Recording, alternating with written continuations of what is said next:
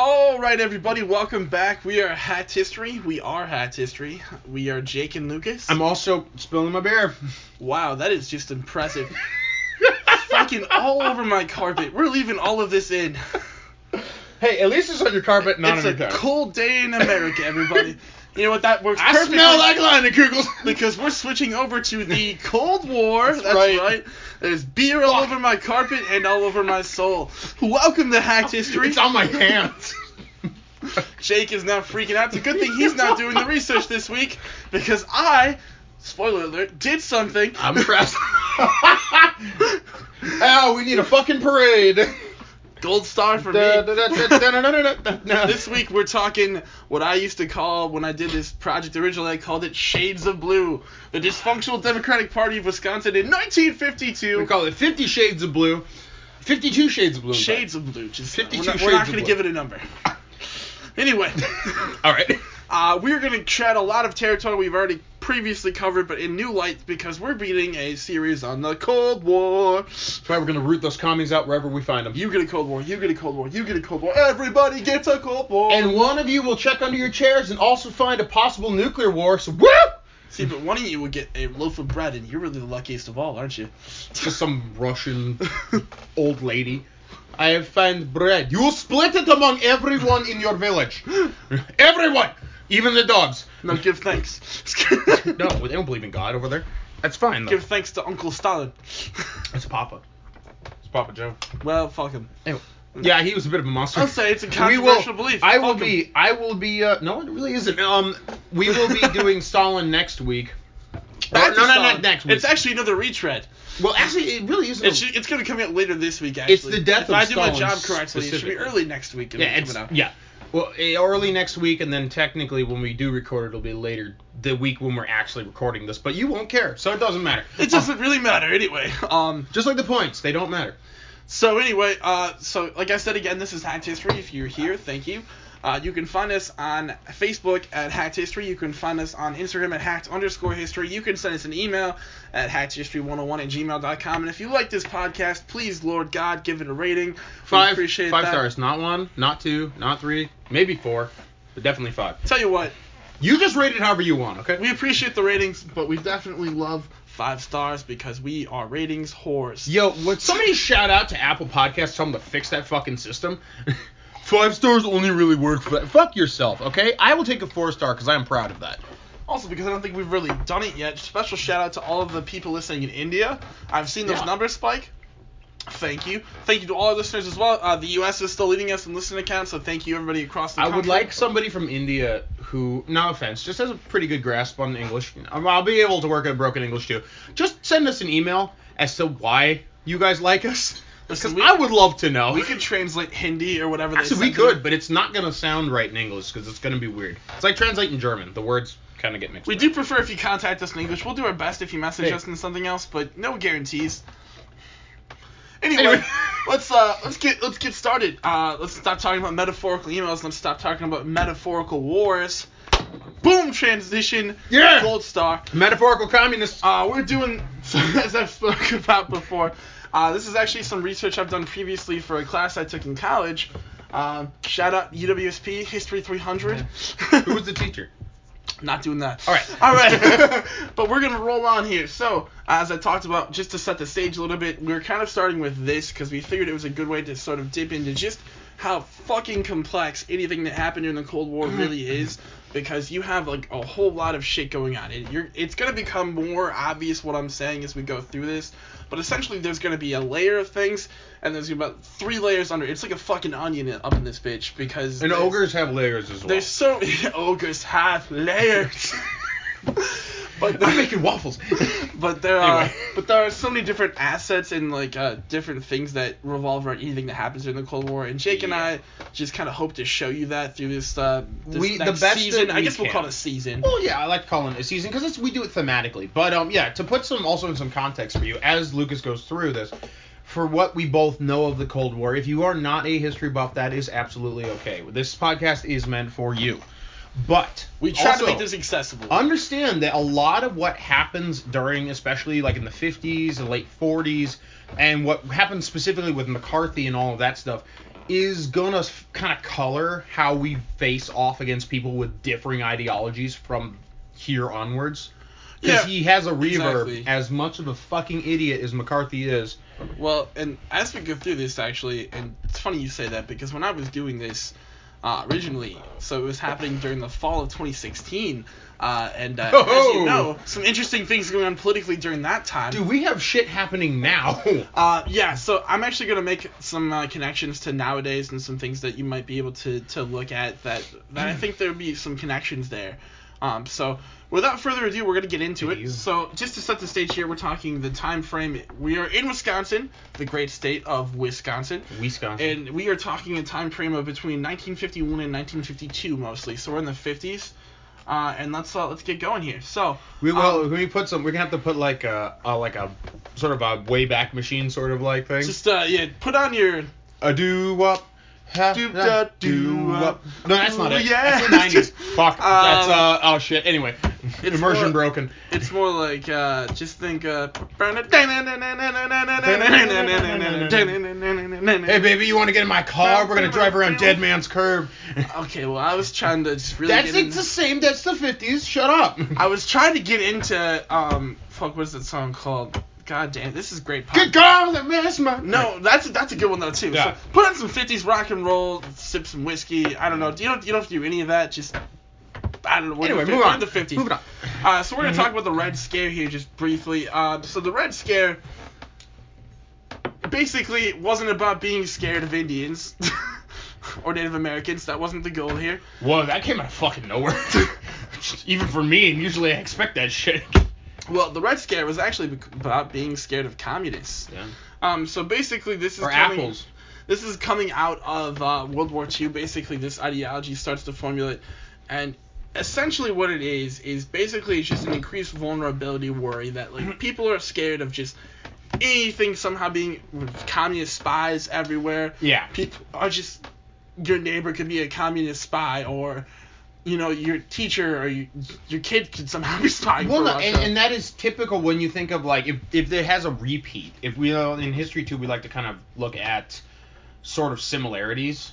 So when they always say history repeats itself, if you are good with World War II and you know about Japanese internment, it's kind of like that, but maybe with less of the racial aspect, but still with some of it, where they literally would just assume that because you were of a different thinking prospect, that you immediately were an enemy. Well, and the thing here is, I think part of it was because of just the vulnerability coming out of the world wars. You Yeah. know, we're at the point now where, at this point in American history, where people are thinking, what is our national identity? How vulnerable are we to Yeah. outside sources? And if you look at the world at this point, like you do start to see the Soviet Union start to like add little micro countries in Eastern Well, and you saw a lot of sorry, not to cut you off, but sir is to add a little bit too is when you started to see the old imperialist powers really come falling under themselves. So you had like Britain who was you know, no offense to you, Britain, but you really need to fucking let go of Northern Ireland. You really, really do. Um, because you guns on the that's the problem. Anyway, but the issue being was, yeah, you saw a lot of the old school imperial powers like France and Belgium and Britain basically starting to fall back, and you have America and you have the Soviet Union now. And you've instead of it just you know being like oh you know just do it because you own a lot more than the other party now you've got two ideologies kind of And what I really want to point out that's really going to make a difference here going into what like the Cold War is all about is really just the idea of fear-based life. Everything is based on fear. So the fear that you will someday be nuclearly annihilated by yeah by the by the Soviets or the, the fear of communist spies, the fear that you're not safe in this country. And this is in my opinion this is really when you start to see the real emergence of fear-based politics like really taking a hold in taking in American in American history. And like once you start to realize like what this these kind of tactics are, like I think Jake will vouch for me. I think you can start to see it everywhere. Like, oh yeah especially nowadays, fear-based politics are everywhere. All you really need to do is take uh take one look at like the Republicans telling you to worry about BLM and Antifa. and Oh yeah, pretty much. No, down and- BLM, Antifa, yeah, a lot of the leftist radical stuff. or people are coming to take your jobs and they're gonna God, murder and rape even- you. I fucking hate that argument so much because people are like, "We're gonna take my job." He's gonna be a janitor to school. You don't want that job, Cletus. You shut the fuck up and go back to marrying your sister. And uh, oh, Yeah, I'm looking at you, Alabama. And one other oh shoot. Yeah, you want to fucking come? Uh, one other thing I want to add about uh, about this era though is that the fear of nuclear anni- annihilation was massive. People are building massive bomb shelters. People, one of my favorite '50s things is the idea of duck and cover. Where duck and- Bert the you can Turtle. Basically duck and cover. For those of you guys that don't know, first of all, I would definitely recommend looking up a duck and cover video on YouTube. They're, They're so fucking funny. Um, but essentially, it's the idea that if you like school children Mhm. were taught to like duck and like cover their heads on their desk, and desk. their desk would prevent them from being exposed to nuclear radiation. My of a nuclear favorite one, attack. but not to cut you off, but my favorite one is the one where they're like, if you're outside and the bomb decides to explode, and then they threw a picnic The bomb blanket. enters you. The, they threw a fucking picnic blanket over themselves, thinking that was gonna save them, and it's like, you were. I love how hilariously misinformed they were in the '50s about everything. Just everything. So anyway, Hmm. just to, that was just to set the stage. So the Red Scare is one of the most important things to understand about Cold War, just in general. Uh, it mostly happens in the 50s and 60s. It kind of starts wearing out towards the end of the 60s. People are like, okay, maybe we're not going to be nuked.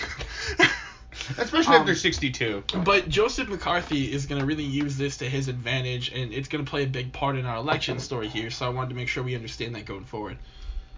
Um, one of the biggest, best political ads to come out of this era is called Daisy. Um, and if you out there have not seen Daisy, I definitely recommend googling it because it is fantastic. Um, essentially, what happens is there's this little girl who's got a flower in her hand, Oh, and she's she's Sorry, not the not strike you, but you want to explain to who that ad was meant to be for before we. it was um, wasn't it Lyndon Johnson? Yeah, it was Johnson. So it's a Lyndon Johnson political ad. And he's telling people to vote for him and not McGovern, right? Yeah. Yeah. And uh, Fuck the presidency of George McGovern. so she's counting. She's got like a flower in her hand, and, and she's uh, maybe it's not McGovern. I'm not exactly sure which one, but it's a Lyndon Johnson ad. Yeah, it's a Lyndon Johnson. He's capitalizing on this idea of that Red Scare, where he's got a little girl holding a flower, and she's dressed in like this white dress. She's supposed to be like a stereotypical like American girl at the time. She's counting down. She's like one, two, and she starts messing up the numbers to like try to be cute, like six. 11 and then uh, she gets to the point where she's, she's down to the last one and you start to hear yeah you start to hear the countdown 10 9 that like really eight, low Texas drawl. seven. Six. Five. and, and then it- Zero. the countdown gets done and then the bomb just explodes in, but it's in her eye the bomb is in her fucking eye So fucking good uh, it's it's it's some amazing symbolism, but it's essentially the idea is that if you don't vote for Lyndon Johnson, you will die. Amer- you will die. yeah. Yes, that's that's just that's classic. If you haven't seen it, I definitely recommend going out there and listening to it because it is a real it's a treat. um, so just some background on Joseph McCarthy. For those of you that don't know, we've covered some of this before uh, on one of our earlier episodes. So that's also one I did. So go back and listen to that if you want to know more about Justin McCarthy. He's a real piece of shit. But he's coming back. We're Not talking the about proudest more. member of the Wisconsin Congress, but he's definitely there. So, uh, Joseph McCarthy. So he unseated Robert LaFollette Jr. in 1946. Now, just a couple. Fighting Bob. Jr. Yeah, it's uh, he's the son of fighting Bob LaFollette, noted progressive, uh, who made a lot of differences from Wisconsin. Kind of. We need another one of those. Uh, Hopefully we have one. fighting, but fighting Bob's son, uh, he lost to Joseph McCarthy in 1946, and Joseph McCarthy ran into a couple interesting things here in his first election. Uh, first of all, he really tried to capitalize off of his military service, which was pretty lackluster. Um, but he still found it, found time to call himself Tail Gunner Joe. That's never a good term, actually. And I he think he said- misunderstood what that And he said Congress needs a tail gunner. because that literally was like saying that, hey, I'm the unluckiest motherfucker on the airplane. That's pretty much what that is supposed to mean. but he was like, I'm a tail gunner, guys. yeah. Um, he uh he tried to say that La Follette was profiteering off the war, while he also made about forty seven thousand dollars in the stock market. Nice. Um, but yeah, it didn't really seem to matter. and then he also he also tried to to, to, to give uh, Robert La Follette Jr. shit about how, why he didn't enlist. Even though the fact that when Pearl Harbor happened, Robert La Follette Jr. was 46 years old and therefore could not even enlist in the army because they would not have accepted Also, him. wasn't he like it's an acting member of Congress? There wasn't much he, he could have done. Yeah, so I mean, I don't know. I mean, there are people who did do it, but you would have. I don't know. I mean, do you know how easy it would have been for him to just like say fuck it. Well, he could have just resigned and then his seat would have been specially appointed. It's kind of like what they would have done now, but um, still not not like necessarily something that would have made. it would not have been the smartest most sense, decision, especially especially after Pearl Harbor. like the government's like, what the fuck just happened? Um, but yeah, Justin McCarthy's from Appleton, Wisconsin. He wins the seat in 1946. He's a fervent believer of communist infiltration of the federal government. Now, I do want to add a caveat there because I think the word believer is a little maybe not so correct because I think what he was doing was not necessarily belief. It was more. Was more like he used it for his political gain. He was Pretty very good at convincing people that he, he was a believed it. grifter. He was a grifter. Yeah, he was very much a grifter. He's He- kind of like Trump in a way. yeah. oh, funny you say that. Uh, but yeah, but that's actually one of the comparisons that I'm gonna make when we get to the end of this. I think it'll make a lot more sense. We're gonna keep kind of just plowing forward here. uh, but yeah, he's one of the most infamous politicians of the 20th century for good reason. Uh, I also feel like not a lot of people know about Joseph McCarthy. Honestly, for as much of a shitty person as he was, I feel like not enough people really know just how shitty he was. So that's part of Mhm. the reason we're doing this. Yeah. Um, I did have a clip on McCarthyism in here, but essentially in this clip, McCarthy it's basically on basically a talk show, like a, like sort of like a meet the press sort of thing. It's a panel discussion. yeah, and they ask him, you know, what does McCarthyism mean, and he basically deflects it and says, well, that was that term was came came up by these people, and you know I'll let them explain what that means. Bas- Basically, his whole thing was not pinpointing what he was enough so that you couldn't talk shit about him. what I would point out too is even though we will probably get this a little bit later, it's a spoiler alert on this one. If you ever hear him talk about the suspected communists, I think in the army it was, they asked him point blank, "Where this? Who's on this list? Where is this list of people?" And he goes, "I have the list right here, but I won't tell you who it is." He's just such a shitty liar. well, and he started getting notoriety by the, I think it was that that one speech he gave in like Virginia or someplace like that where he was. It was like that. It was like that banquet or whatever. Oh, where yeah, He yeah. had like that 300. He had that Uh. supposed list names of 300 communists in the U.S. government, but he would never tell anybody who was. Oh, I remember that because I asked you questions the prior episode about him, and it was like, "What the fuck?" Yeah, he never actually told anybody who was on the list. He just had a list supposedly. God damn. Um, so and then the political scene in Wisconsin in 1952, and this is gonna sound rather boring, but it's important to understand to kind of frame what we're talking about here. So the Republican Party is formed in Wisconsin in, I believe it's the early 1800s in Mhm. Ripon. Um, so Yep. the idea there is that, but it's important to understand that the Republican Party at this point is gonna have gone through a couple different stages. Now, for a long time in Wisconsin, it's just the Republicans and the progressives, and the Yeah. Democrats are not looked at as a real threat to have any state office. Primarily because, if you wish to point it out, the Democrats. Okay, and we do have to talk about because at some point. so the time- Democrats were very much for slavery for a very long yeah, time. but again, we're talking about there's a political shift that happens there yeah, and that a little bit later. no, I- it, it happens with uh, Roosevelt, I believe. yeah, it happens with Roosevelt. So it's it's actually before this. Um, it happens like in the 30s. What happens? Yeah, because it happens in the 30s because Roosevelt becomes the like progressive Democrat, but he's not like the Dixiecrat, which is the Dixiecrat Yeah. is just that Southern like good old boy like we try to ignore slavery, with up, upping that whole Moonlight Magnolias And what you, bullshit and of the what, you, South. what you start to have is the Republicans start to become a conservative basin where people who have some more of those conservative views and want things Yeah. to stay similar start going there, excuse me. And you have Democrats start to kind of become the more progressive party. Now, at this point in time, that that has not necessarily solidified yet. This is Mhm. at the very beginnings of that. So the Democrats at this point are trying to establish themselves as a progressive voice in Wisconsin, and shut up, I'm doing the hand movement that helps me explain. So the Democrats at this point are trying to become a more progressive voice in Wisconsin, but they're trying to kind of battle off their old image, and they have to beat out Yeah. what's called the Progressive Party in Wisconsin, which is actually fighting Bob LaFollette yeah, that's fighting Bob. and uh, and his uh, and his sons actually like founded that, so that that's a Mhm. staple in Wisconsin history. So at this point, you know, in 1946, you have the Progressive Senate losing to the Republican, and then after that, you have the Democrats saying, okay, sort of, okay, now that this Progressive Party is disbanded, because it does disband in 1946. Yeah. How can we rise up from the ashes and, and gain more control? How do we? Yeah, they do some damage control and they realize, okay, we got to re-image a little bit. Yeah, so they, they try to become the new opposition to the Republican Party. So that's important to understand before we start this, although it's going to be very confusing, so Mhm. that was necessary. So now the who's who of this situation. Hey, So this is gonna be a lot of names, but it's important. I'm gonna throw them out here. We'll go through them. I'll make sure that I let people know the names again as we go through. Um, but just this is sort of the screen list of people we're gonna deal with gonna here. guarantee to you, it is not as many characters as Watergate. Holy shit. No, um, this is much more followable. Thank Um, God. But I, Fuck you too, buddy. But before we get into this, I just want to the things I want to point out here, and I think this is really going to be kind of the thesis of the Cold War part of this. To start out here, there's numerous reasons why Joseph McCarthy is reelected, right? Mm-hmm. And, but we're, and we kind of already got into one of them. That's the Red Scare. Yeah. We're about to get it. and We kind of already talked to, to number two of them. What's going to become number two is the fact that if you look at the political situation, the Democrats have a hell of a cha- have a hell of a job to do to gain enough notoriety to beat that established party, because they're trying to come up from the ashes. So that's number, that's two reasons already. We're about to cover number three, which is basically just how much of a shit show the Democratic Party was in, in Wisconsin We're in talking like 1946. McGovern Democratic Party 1972. That kind of shit show. It's worse than that, my It's- friend. oh, you're wow. Gonna see, you're gonna see so much infighting in this one. It's Oh, basically I just a pissing it. contest. Oh, it's like the Republican Party in 2016. Yep. Fucking Yep. shit. Because their whole thing, and you're gonna find out. This is a little bit of a spoiler, but you're gonna find out their whole strategy is that they need to unify on one candidate early, so that they can gain them enough support to beat McCarthy, right? Yep.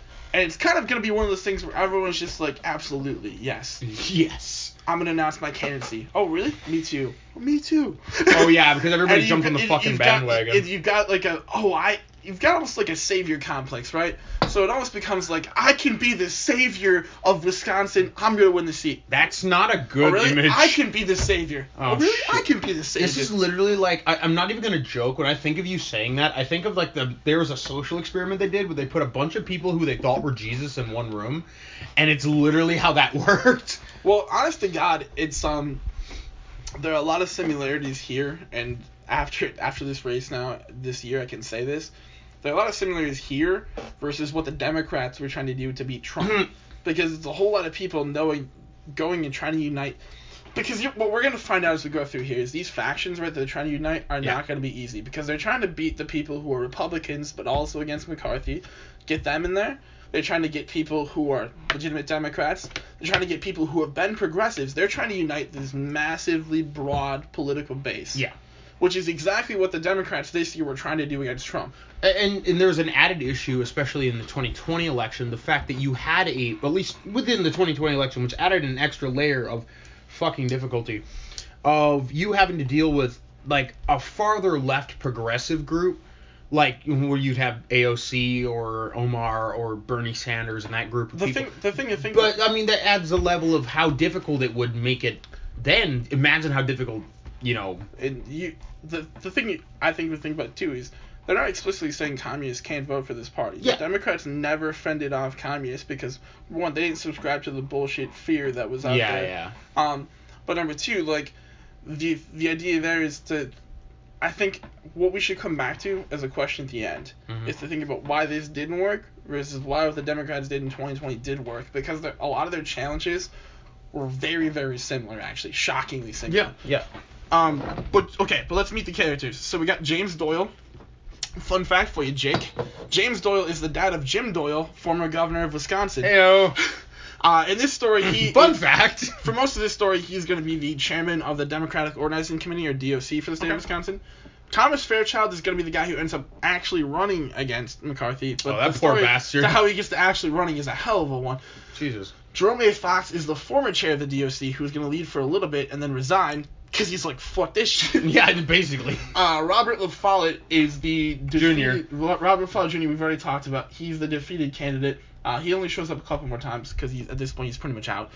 Uh, Because we don't focus on the losers. Robert Landry is going to be the chairperson for Henry Reese's campaign, and Henry Reese is going to be the one of the people who trying to vie with Fairchild for the Okay. nomination. Joseph McCarthy, we talked about him. Is Reese's campaign more left leaning or sort of in the centrist camp? He, there's really not a whole lot about that because there was too much quizzing to really. Okay, get so whole wouldn't have mattered anyway. Okay. Yeah, Henry Reese is going to be the guy who said he's going to try to get that nomination. He's going to be the most uh, pushing one. Okay. Milt Schneider is another member of the Democratic Party who's going to go behind some backs and really try to do some backstabbing. Jesus, Uh, either it was me or the drinks, but I thought you were gonna say milkshake because I thought Milkshake Milt Snyder. Milt Schneider, and I'm like fucking what? Uh, Milt, Milt Schneider. Milt Schneider. Okay, um, but That's a uh, real Wisconsin and, and, name. and one that I didn't put on here, um, but I think is worth mentioning is Walter J. Kohler. He's the Republican governor of Wisconsin during this time, and he is against McCarthy. So he's a Republican who does not like Joseph McCarthy. Heir to the Kohler fortune of sinks and other things. Yes, sir. Okay. False. Uh, we're gonna go with it. Fuck it. Okay. Uh, He's like, yeah, all right. um, so this first part, I call it the struggle to unite behind one candidate because from April 18, 1951 till about February 6, 1952, the whole thing was we need one candidate. We don't want to have a contested primary because if we have a contested primary, we might split support, so it's gonna be a lot harder to beat Joseph McCarthy that way, right? So Okay. the whole thing was we we want a long time to try to unite these people because holy fuck, there's a lot of different types of people Yeah, there's a unite lot to of vote different for this factors. person Yeah. because they, it's all about beating McCarthy, right? So this is a whole strategy here. They're all trying to beat McCarthy, but they all go with some cockney strategies to try to fucking make it happen. So basically, yeah, it was that lies on the fact that we're talking about that savior complex. You have a hundred different people with, who think their ideas are basically gonna fucking be the one. When you Yeah. realize that too many of that means nobody gets fucking anywhere. So the whole the first fucking part about this, this is the swing in the fucking dark. They, they uh, they're like, hey, you know like what? fighting a blind man in the street. Who used to be the progressive senator from the state for a long time? Hey, Robert LaFollette Jr. Hey, man, we know you've been a long-term sen- term senator for a long fucking time. We know you're probably a little sore about losing to McCarthy in 46. You want to run again, maybe? no. Uh, and he, Fuck yourself. He actually says no uh, because of compelling personal reasons, and I have to believe they were pretty fucking compelling because I believe it was in 1953 or 54 he dies. He does, yeah, he does. die yeah, in 54. so he doesn't live too much longer after that, so I have to imagine that's probably What? Okay, what- no, I know the viewer or the listener can't see this, but there's a picture on your presentation here. What the fuck is he holding? I'm not sure. Why does it look like an old timey dildo? If you wouldn't dildo like. This is the thing we feel. That's right, we He's a it with- progressive. That's right, I'm progressive. I fill it with bees. I- what? That's the thought to the left. No, I know. Yeah, I know what he looks like. Okay. Uh, moving on. So early June of 1951, we have a secret meeting of DOC leaders. so we're doing great, right? Um, Wait, what's it? I'm trying to think of the Family Guy skit. Meanwhile, the Legion of Doom. meanwhile, yeah, and this is under. No, no, no. I do want to point out this is under Jerome A. Fox's leadership. So it's the first uh, chairman of the DOC we're going to talk about. So uh, it's an important meeting of early DOC leaders. It- It's going to happen in Madison, Wisconsin. It's an early attempt at solidifying a candidate. So their whole thing is okay. Let's hold a committee thing. Let's kind of like solidify this, and then we'll bring it to the f- other people, right? They're just gonna accept that. It'll be great. Well, only some people are invited, and the people that are not happy, people are not fucking happy when they find out this happened. There are numerous letters they sent to the DOC community basically saying, "What the hell are you guys doing? Why weren't we invited to this? What the Why fuck? is this happening Why? in secret?" I yeah, I know. That was not a. Okay, the the fact is, if you're This choosing, is fuck up number one. if you're choo- I know, but if you're choosing a Democratic, a leader to the, I assume it's a progressive Democratic Party. Do not do that shit behind closed doors. You tend to piss people off. Yeah. That makes me mad that they even up attempted that. Numero uno. No, no, I refuse. Uh, so in October 1951, after that fuck up, they're like, "Hey, maybe we should make this a little bit more transparent." maybe, maybe just a bit. Uh, maybe we shouldn't just so, do so, that. So Jerome, uh, he initiates a basically this is like a ballot by like mail or telegram sort of thing, okay. where he sends out ballots to all the people who are in the D- the Democratic Organizing Committee. I'm just gonna call it DOC. That's okay. the Just do the DOC. Uh, but he mails a ballot. People could choose to identify themselves or not when they mailed it back. So they could say this is my ballot, or this isn't my ballot. Okay. Um, so just the results of the the results here, um, just just for uh further purposes, because they will come back. Turns out the first person to actually in both of them is Gaylord Nelson, who I believe does become a senator from Wisconsin later in he his is life. a, Guy who building is Earth named Day. after him in one of our campus buildings. Also invented Earth Day. Nice. Um, so Gaylord Nelson's pretty cool. Um, the, the second, so basically the way that they did this was there was a first choice and a second choice. Everybody put two names on. Mhm. Most votes for most blah, blah. Nice. most votes for first choice. Uh, most votes for first choice. We got Gaylord Nelson, and we got Thomas Fairchild coming in second. Like I said, Thomas Fairchild will be the eventual winner here uh, of this fuckery. And Henry Reese is coming in third. So this is the and then second choice we got Gaylord Nelson, Henry Reese again, and then James Doyle. The- Why is he coming in as the winner when Nelson was the choice for both of them? We'll get that, my friend. Oh we'll get that. shit! So that's October 1951. Shortly after that, November 1951, James Jermaine Fox resigns. He's like, you know what? Fuck I this. I don't want to. I can't unite this fucking party. Someone else do it. That's actually oh nice. He's there with uh, Eleanor Roosevelt, I think, in that picture. Yep. Um. So. I feel bad for having to sit in that meeting. Right. My husband was in a wheelchair and he personally led the country through the greatest calamity the nation has seen. And I've got to sit here and listen to you bickering like a bunch of old crony You bitches. James. You James, you bunch of fucking idiots. so James Doyle is gonna be the one who takes the head. Um. He takes the head. Jesus Christ. He's gonna be the one who takes. Hmm. He's the one to lead. give some head. Um, was listed third, like I said, amongst the second choice candidates for senator, so he's kind of respected pretty well and the party. People do like him. Um, he finishes one spot below Henry Reese, and he insists on party uniformity. So again, we need one candidate. We need to unite behind something because otherwise we will not succeed. That's the whole. Yeah. That's the whole message he's trying to spew out here. You know, smaller scale, it's kind of like I mean, again, I make a connection and whether this is really appropriate uh, a com- Jesus comparison I I can't say at the moment, but it's like thinking the first thing that comes to mind for me is like Lincoln's comment of a house divided against itself cannot stand. Well, and it's it's eh, honestly what he's saying is 100% correct, and Yeah. you're gonna find out as the as this party keeps to like, So the, yeah, as this party keeps that in mind. tripping on itself, Yeah. like it becomes ever more clear Yeah.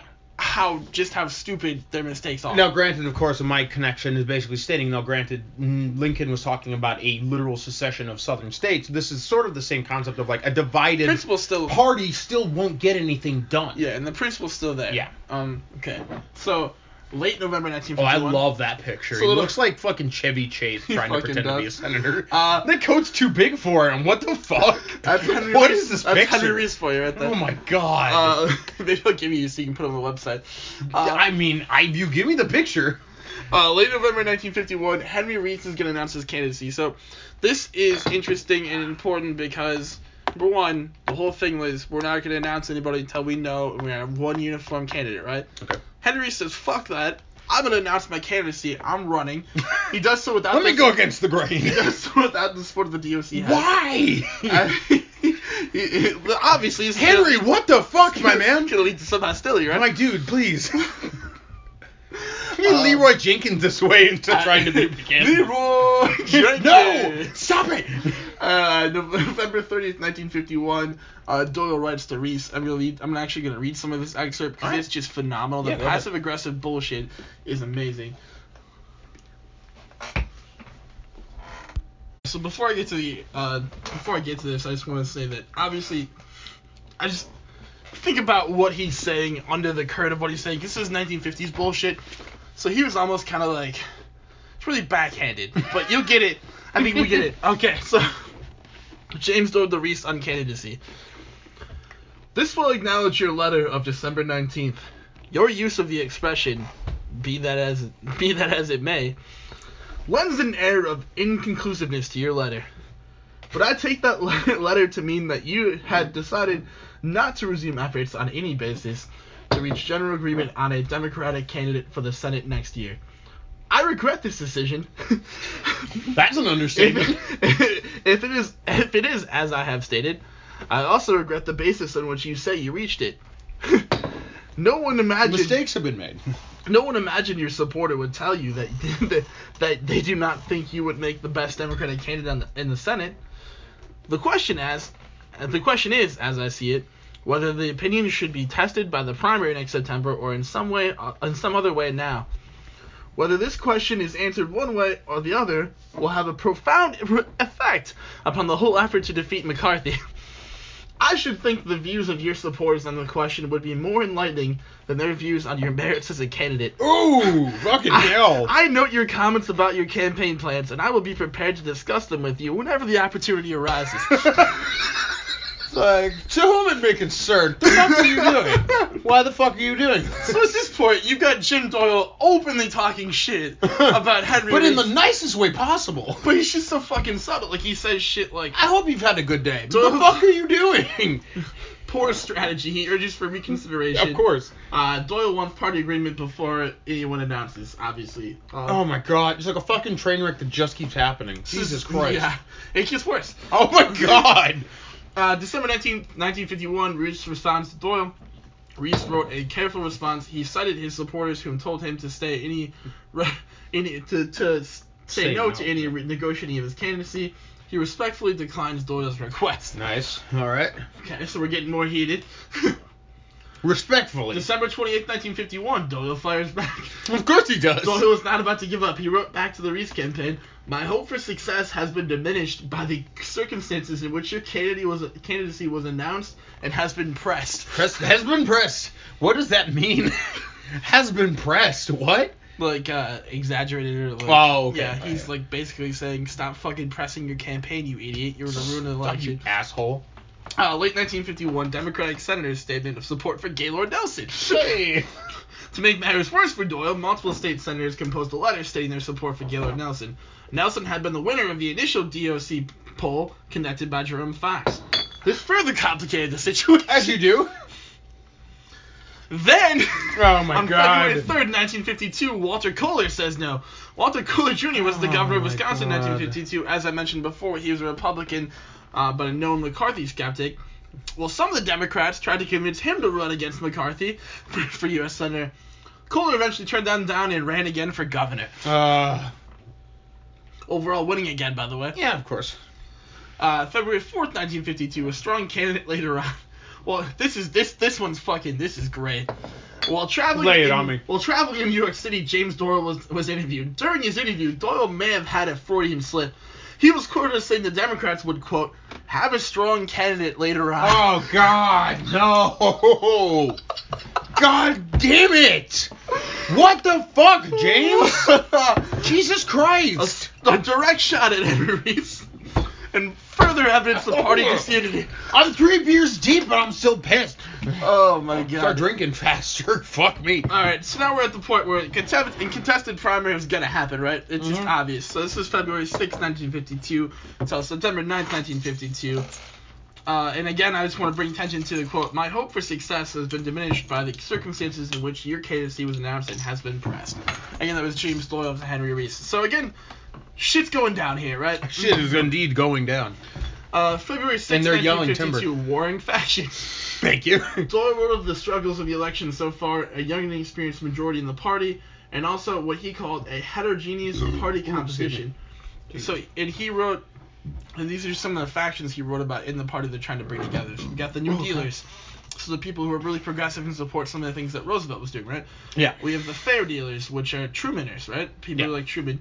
Uh, the Hoan Socialists, the LaFollette Nice. Progressives, and then the Tidings Democrats. Oh, I remember this though. I remember a lot of the, that's just a series of a series, the series of uh, different factions and different interpretations of the progressive movement really fucking like hobbled the whole movement from the beginning. and that's what's going on here. It, it basically you don't even need to understand what all of those mean to understand that basically what's happening is they're kind of shooting themselves in the foot, right? Yeah. That's the whole thing here. They're shooting themselves in the foot because they don't have a united view about Pretty what much. progressivism is. Well, it's, it's basically I, I always think of the same concept as like, sorry, I'm eating a cookie at the same time. Um, if you haven't noticed yet, we're doing this at around seven, and I haven't eaten dinner. Um, but one of the things that I was thinking about it is like basically saying like a ship with eight captains cannot captain. the same concept, right? You can't have that many fucking people trying to gain in charge. It irritates the hell out of me that they tried. and we're gonna keep moving. All right. well, thanks for shitting on my dream. April 28th, 1952. Uh, I, I named this slide Milt's Mutiny because we're about to see some shit. So a rather obscure party member makes a big push. This guy thinks, I've got the solution. I know how to fix this, right? It's really stupid. So Milt Schneider writes to Thomas Fairchild, who remember is in the poll as the number two main choice Okay. behind Gaylord Nelson, right? Yep. Girl, And Thomas Schneider. Fairchild at this point is a state Supreme Court justice, and uh, Milt's like, hey, you know what really fix this, Tom? If you also hopped in this race, Free you real fix estate. problem. You can really fix this problem, Tom. You should hop in the race. free real estate. Milt wanted to fix the party's problems, and he didn't mind stepping over the, the DOC to try. Uh, Milt would write a letter to Doyle telling him directly that he did not trust him. What? And I'm about to read that excerpt oh wow! right now. Do it. Do it now. Milt to James Doyle. I am enclosing a copy of a letter with it written to John Fairchild and would like to call your specific attention to remarks I made regarding the leadership in the DOC. I believe I believe best uh, Oh god, that, I didn't I didn't uh, translate that part right.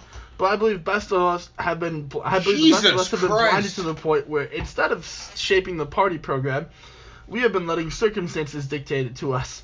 I hope you see that I'm moving. I'm driving at. I hope you see what I'm driving at, and agree that it is more important to lead, and he underlined the word lead, than to than to than to placate all Good Lord.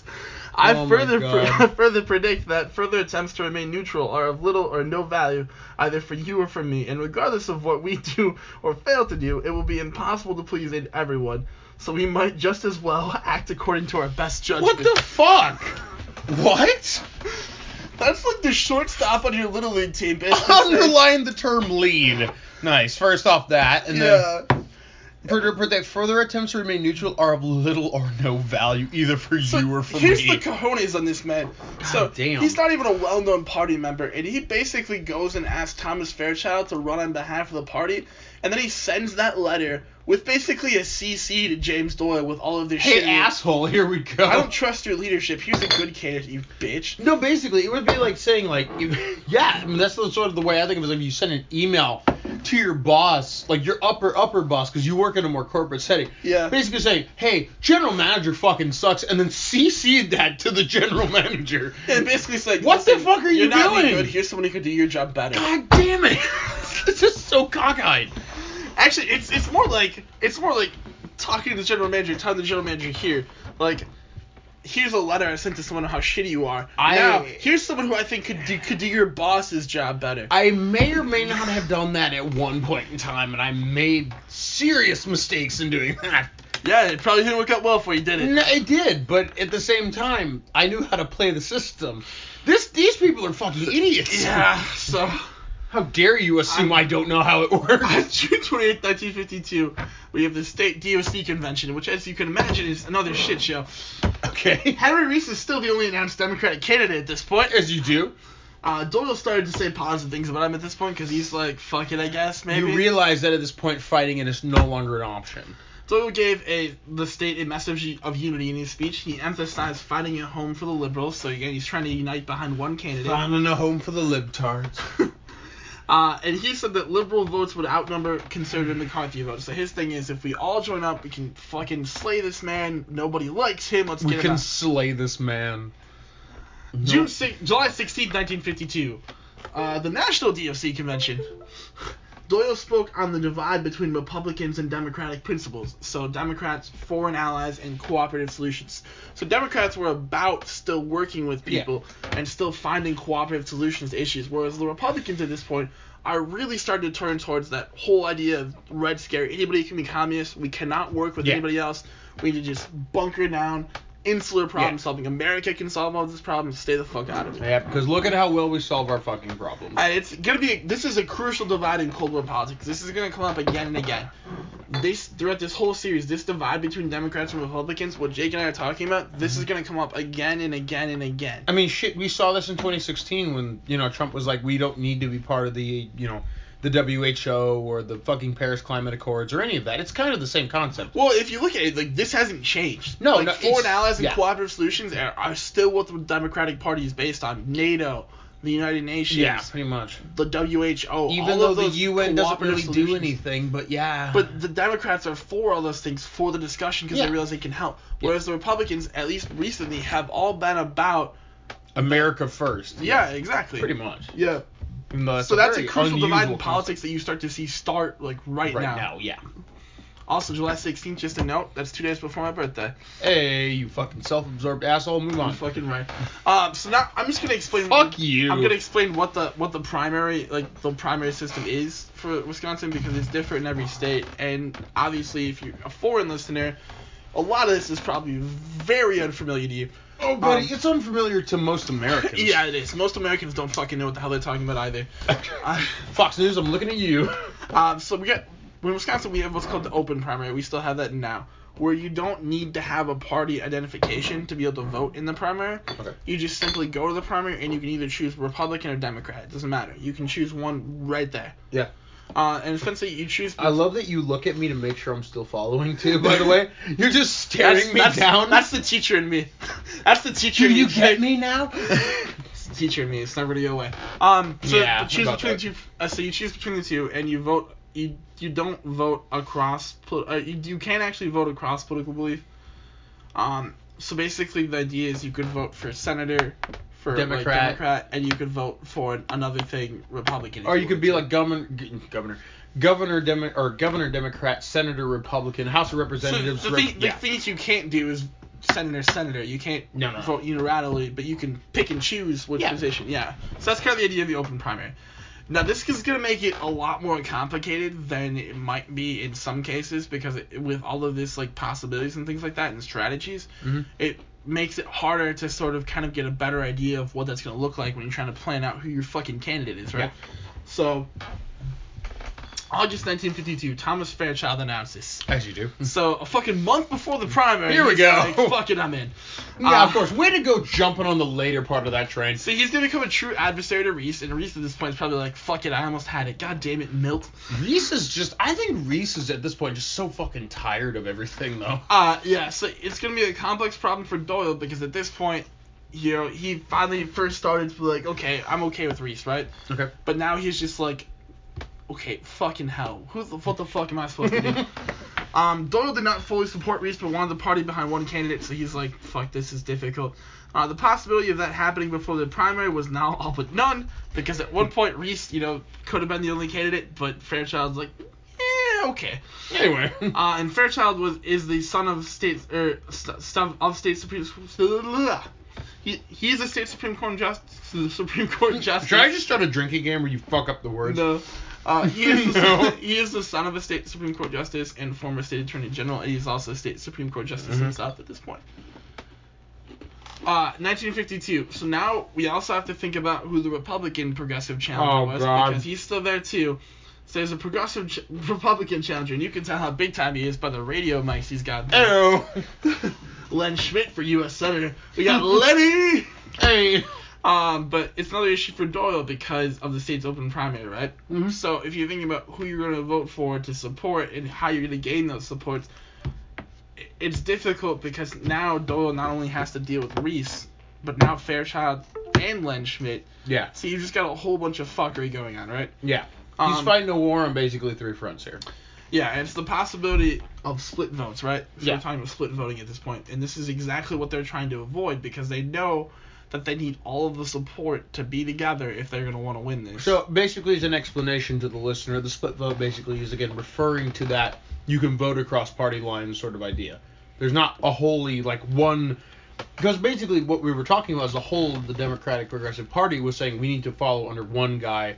I'm just doing this to make sure that they're all still on track, because it's, it's a lot for them to have to handle. it's a lot, yeah. Yeah.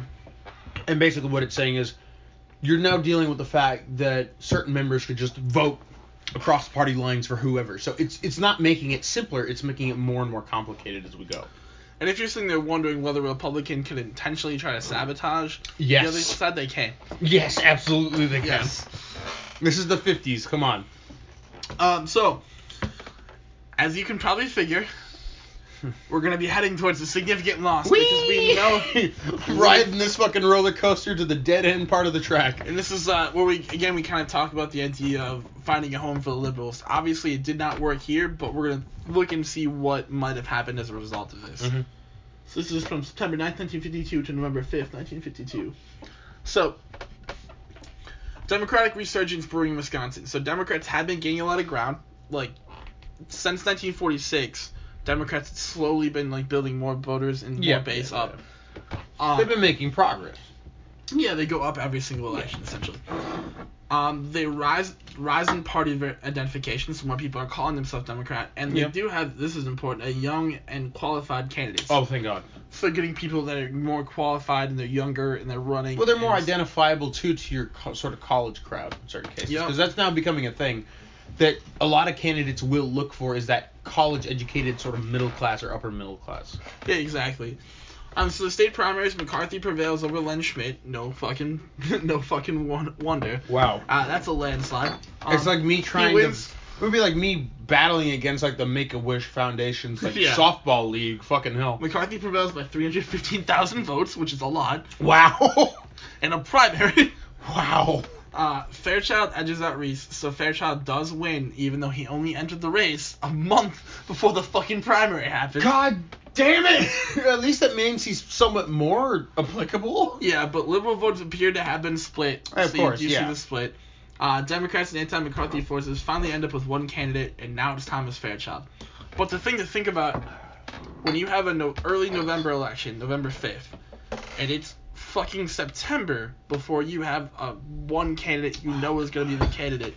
You now have a month to try to fucking figure out how to beat Yeah, I know. Joseph See, McCarthy. This is everything that Doyle was trying to battle against. Yeah, basically, and and for a lot of people who are like, I don't get why it's such a problem, is that you, it's basically saying like if you start a a boxing match, American politics have always been a marathon slash boxing. pretty match. much, right? It's like a boxing match slash marathon run where as you go, it's a boxing match and you're fighting a guy. All of a sudden, from the crowd, fucking like Ewan McGregor just shows the fuck up and says, "Yeah, I'm gonna fight him too," and it's like, no, Ewan, you need, and they're fighting each other at the same time.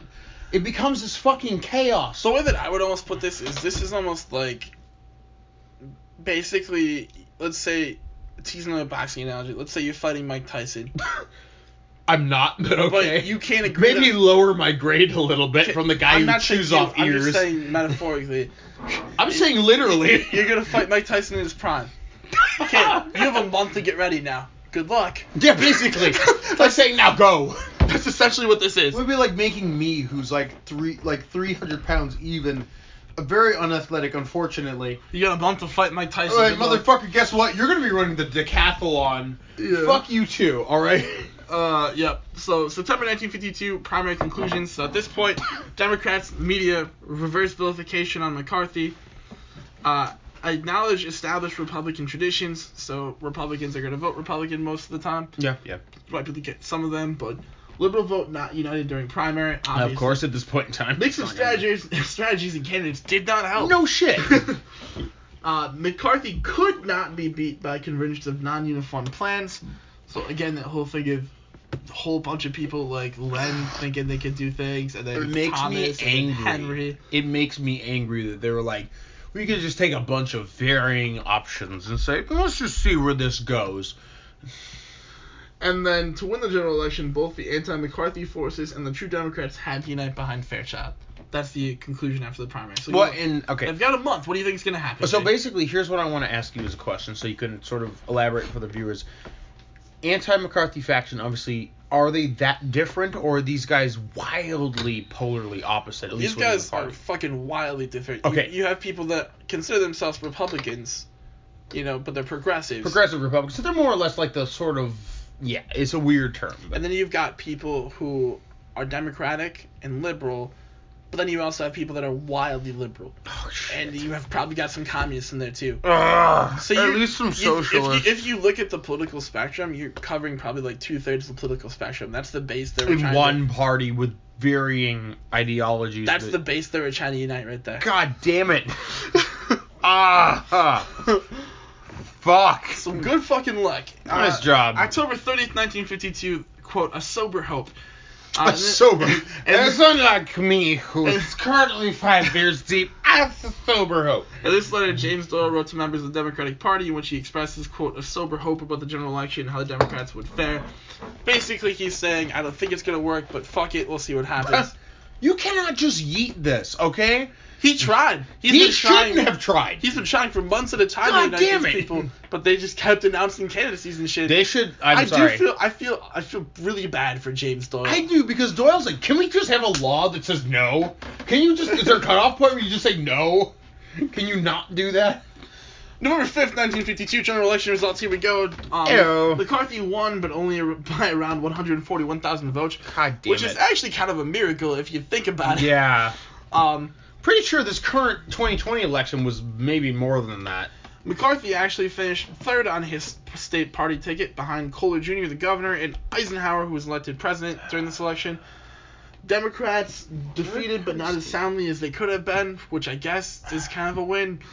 Uh, and continue to make gains for the considering the party at the time. So this this was an election where you do see the Democrats somehow continue to make gains despite all of the infighting. So as fucked up as that had been, because you can look at it and say this is total catastrophe because they could have Yeah, won, yeah. which they could have They could had they somehow just been able to unite all that shit. But it's still a gain for them. So they still Pretty did, much, yeah. they still did okay. Uh, November 1952 conclusions on the election. Um, Doyle's self-election diagnosis: One, Democrats need to unite on a candidate earlier. No shit. Maybe you don't have eight other dudes showing up to try to be participate in this particular gangbang. McCarthy McCarthy opposition cannot unite a whole party. Oh so my god. the interesting thing here, and we'll talk about this once we're done with this particular story, is to think about whether that actually united the Democrats or not, right? Yeah. Because it's interesting for Trump, right? Oh yeah, I was gonna make that consideration because we, at least as Democrats, I mean, I mean, I am a Democratic voter, but of course I can understand the the more conservative side of it is the idea that the Democratic Party as recently has been playing off the anti-Trump role almost exclusively. The question is. How much does that get you other than the original, the initial like primary or the presidential vote? After that, you have to back up that policy with something. Right. But I mean, the the real question too is also what happens with the with the Republican Party. Yeah. When Trump's not in power, who's gonna step up? Exactly. So yeah. Is it going to be somebody who's a little bit more moderate? Are we talking the same person? I mean, eh, eh, there's a lot of questions. Yeah, yeah. Do you mean do you have someone like Josh Hawley who God forbid- no, God no, but probably who knows? He'll try. He'll try. He definitely will try. Uh, you know what? I oh, you, I know I don't want to sidetrack us, but who do we think would be? Mm. I I don't think Josh I've Hawley. heard, I've heard this. I think Josh has really sunk his own career with I've the heard whole this, and it can, sinks uh, me a little capital bit. thing. It puts me really sad. Makes you real sad. People have floated Tucker Carlson, Oh God. and I can see it. Oh, you know what I would I love to. fucking see I want to see Tucker though get fucking eviscerated on national television trying to do policy that he doesn't understand. it's like if I can own the libs one more time and then watch just the Democratic candidate go, I have all of these plans, and this got- guy's a fucking idiot. But Tucker has so much small dick misplaced confidence that Pretty much. He's got your like I drive a Prius, but I don't think the Mexican should have the same rights as me sort of idea. he is that man. He is an asshole. He is that man. He, I honestly think at some point in time he may or may not have known Jeffrey Epstein. He may or may not have known that. So to get back to this though, the third reason that uh, the Democrats did not do so great as they wanted in the election, uh, two types of McCarthy voters, right? Okay. There's people who oppose McCarthy's methods, and there's people who oppose him. Okay, so you have two varying differentiations of the And I hate the man McCarthy versus voters. I hate his methods. Okay. Yeah, and I believe that that still hangs true because I believe there's people who support Holdley a lot of the policies that Trump was going for, but didn't, Didn't vote like for him because man. he thought he was too brash. Yeah, I mean, I mean the I think that I think that play. Biden got a lot of those people. They're like, I support a lot of this shit because I'm a Republican, but I'm not Well, gonna vote for him because he's you were also looking. I, I think that was sort of the similar argument of a lot of the sort of suburban white voter of this year. Yeah. Was that they may not have opposed his quote unquote methods of conservatism, but they oppose the man as this like uncontrollable asshole who just ran roughshod, putting his greasy fingers all over the Oval Office. yeah. That's exactly what it is, I think, too. Yeah, thank I think you. that's a very accurate description. Good job, Jake. Thank you. Gold star. All right. You don't need to patronize me, white man. Uh, references, I'm not going to throw them up in our biography. Um, okay, you could have just uh, completely ignored that slide, but no, you I decided to said bring it. You brought attention to I it. said it. Um, when I originally presented this, I brought up the question of was it a parallel to the Trump election. But at this point, we can now talk about the Trump re-election. Yeah, we can, Um, we can talk about the current talk about the parallel. fucking national crisis we're facing tomorrow. Uh, yeah, tomorrow's inauguration day. This is definitely a very timely Fingers episode. crossed, I'm gonna. Unintendedly, a very timely episode God damn it. Um, but I uh, overall, I think that honestly, I'm just trying to think about what the what the Democrats would have done this time. To some number one, they had more time, right? They had didn't, way they more didn't time. just have a month. Well, of course, I think for us in the comparison between the 1952 election and the 19 or the 2020 election was the fact that we had a candidate Uh, the problem was a lot of people I talked to disliked Joe Biden as the like he's white, he's old, I don't like his policies. But in a way, Biden was sort of at least when hindsight acts as 2020, at least for me, he is the candidate who may have been the best to lead the our party or our party, the party at this particular moment because he is not Well, I will say, that I scaring. think, I think you and I are Democrats. Well, I mean, I'm not going to make any illusions. I am not a far left Democrat. I am more of a moderate Democrat. That is just me. I would. Con- I'm a moderate Democrat as Yeah, well. I'll say. I, I Just understand. full disclosure. I am a Democrat in the concept that I believe in climate change, equal rights, in you know the LGBT, the LGBTQ plus Yes. um TRZ. Uh, is there a number in there? I don't know. Um, rights. I The- wasn't meaning to be facetious. no, I no. literally don't know. The point is, we believe in social rights. If you want to identify, that's how you yeah, identify. but? I'm not talking about free college for everybody because I know that's not a reality. See, I disagree with that. That's one of the far more last policies I do have. Okay. I do think that that's feasible, Okay. and I think that it should be more accessible for people. in a way, it was way back in the day because college used to, well, I mean, not to draw us all the way off topic, but because college used to be subsidiaried by the state, but then it kind of wasn't anymore. See, and the reason that I say that, Jake, is because um, number one, even if you look at college funding, it's ridiculous how much of that's been cut. Oh yeah, And It's- you wonder, well, you wonder why these colleges have financial problems. It's because Yeah. they used to have a lot, especially in Wisconsin. Oh, there, yeah. there's, there's a straight downward spike of It fu- how funding in was the- here in like yeah. 2000. It begins in the Walker here. administration's fuckery of Actually, I don't it, go- like it the goes before that. It goes like Tommy Thompson. Was it Thompson? Oh shit. Yeah, it, it, it was it, it was going on since like the mid '90s, bro. Yeah, it Like, wasn't that good. funding just straight went down, and it's kind of a Bro, that funding, bro, went totally down, and that's And not one, chill. one last Wisconsin comment chill. before we kind of get back to the main part of the end of this episode. Tommy Thompson is now the president of the UW system right now. That's a real thing. He's the interim president because they fucked up when they tried to when they tried to get one last time. The, the committee was not transparent, so they had to end the search. yeah, yeah. Uh, but there are some pretty hilarious TikToks of Tommy Thompson smashing COVID by putting like a an axe into like a pumpkin on TikTok. What? Yeah, those are real things. I'll show you them. What? Yeah, those are real things. What the fuck? Yeah, I'll show you. How does those two? How do those two things even work together? I'll, I'll show you that after the episode. that makes me angry. For anybody else, anybody else who, who wants Go to, to see it, TikTok and go to. TikTok and look up the UW system on TikTok. There are fucking swear to God, Tommy Thompson swinging an axe at pumpkin at pumpkins and saying he's smashing COVID.